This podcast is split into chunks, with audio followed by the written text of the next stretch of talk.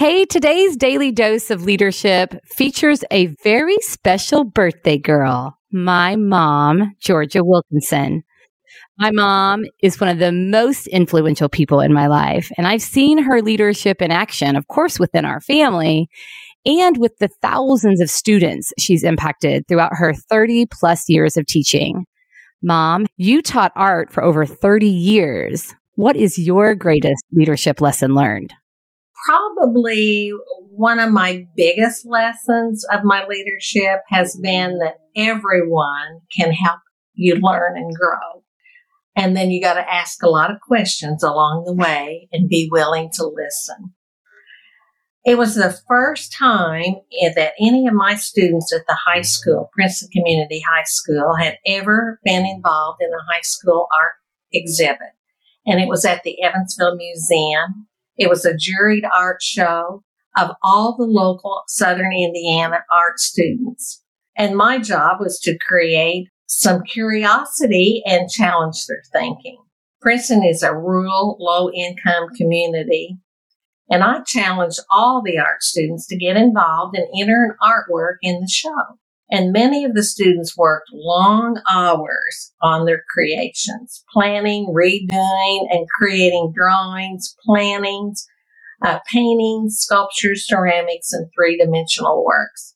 One of the students, Frank, he chose not to get involved in the show. I thought Frank had some talent, but he just wasn't interested. The day before we were to transport those artworks to the museum, Frank comes into his regular scheduled one hour class and he announces for the whole class, I'm going to get involved with this show.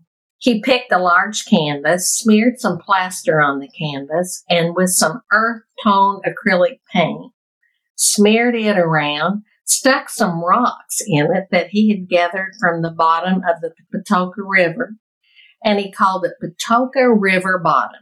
Well, there was quite a reaction from the other students. You can imagine some head shaking, some smirks. There were even some remarks. Well, the day of the opening, I get all these kids on this school bus and we pulled up in front of the museum. When we climbed the steps to the museum and entered, the anticipation was just overflowing as we approached the exhibit. And there was a big display of the winning entries in each area. Not only did Frank win Best Painting of the whole show, he also won Best of Show. So many emotions were obvious excitement to disappointment. As we got back on the bus, we were on our way home and we had quite a wrap up. I simply asked, What did you guys think about your first exhibit in an art museum? One student said, Well, I'm disappointed as I worked so many hours on my painting and Frank worked only one class period. There was a pause and all I said was, So are you saying we judge art by how many hours we work on our art? There were some moans and Frank spoke up and he said, Well, I got inspiration when I went down to that Patoka River. Another student said, it was so raw, so expressive. And then the laughter and the understanding came and open conversations. I believe great leaders lead when they listen and ask important questions.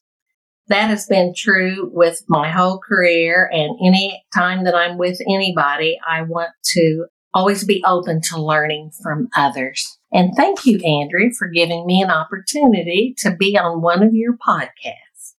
Yes, and I so appreciate that core message. Everyone can help you learn and grow. So thank you, Geo.